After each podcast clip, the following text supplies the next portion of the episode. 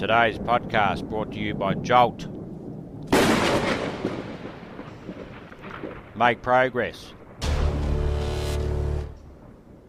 Not excuses. Dream big.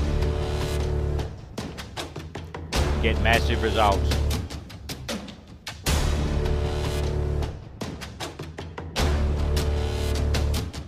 Whatever it takes to get you to try harder, read more, set your goals, and go for it.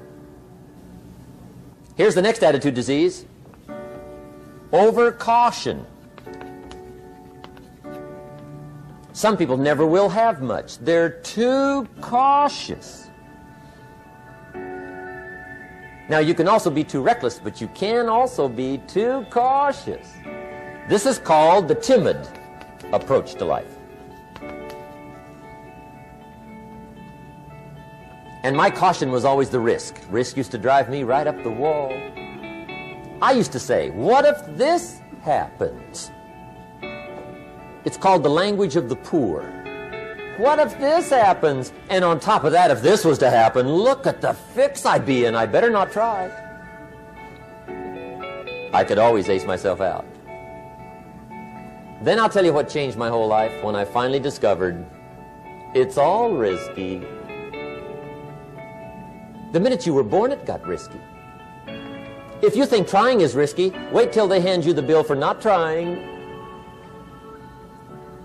If you think investing is risky, wait till you get the tab for not investing. See, it's all risky. Getting married is risky. Having children is risky. Going into business is risky. Investing your money is risky. It's all risky. I'll tell you how risky life is. You're not going to get out alive. That's risky. The Englishman says, well, if that's the way it's going to work out, let's give it a go. Right, that's what it's for. Give it a go. Somebody says, yeah, but I'm looking for safety and security. Fine, then huddle in a corner. We'll cover you with a sheet, bring you three meals a day. And we'll protect you, feed you, look after you, care for you. We won't let anything happen to you. And you'll probably live to be 100. The guy said, well, yeah, I'd live to be 100. But what a way to live. Right. What a way to live safe and secure. Don't ask for security. Ask for adventure. Better to live 30 years full of adventure than 100 years safe in the corner. And see, it's not important how long you live. What's important is how you live. Here's the next attitude disease. We're almost through with this motley list. In fact, we're almost through. Hang on. The next one is pessimism. Pessimism, the deadly disease of always looking on the bad side, the problem side, the difficult side, checking all the reasons why it can't be done.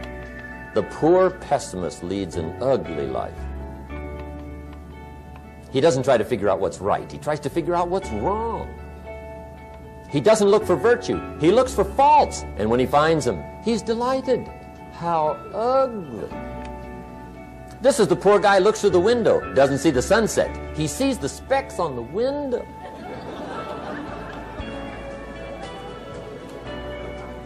And this is the poor guy, right, who rushes up, takes such leave of his senses. This guy rushes up and he says, I've got five good reasons why it won't work.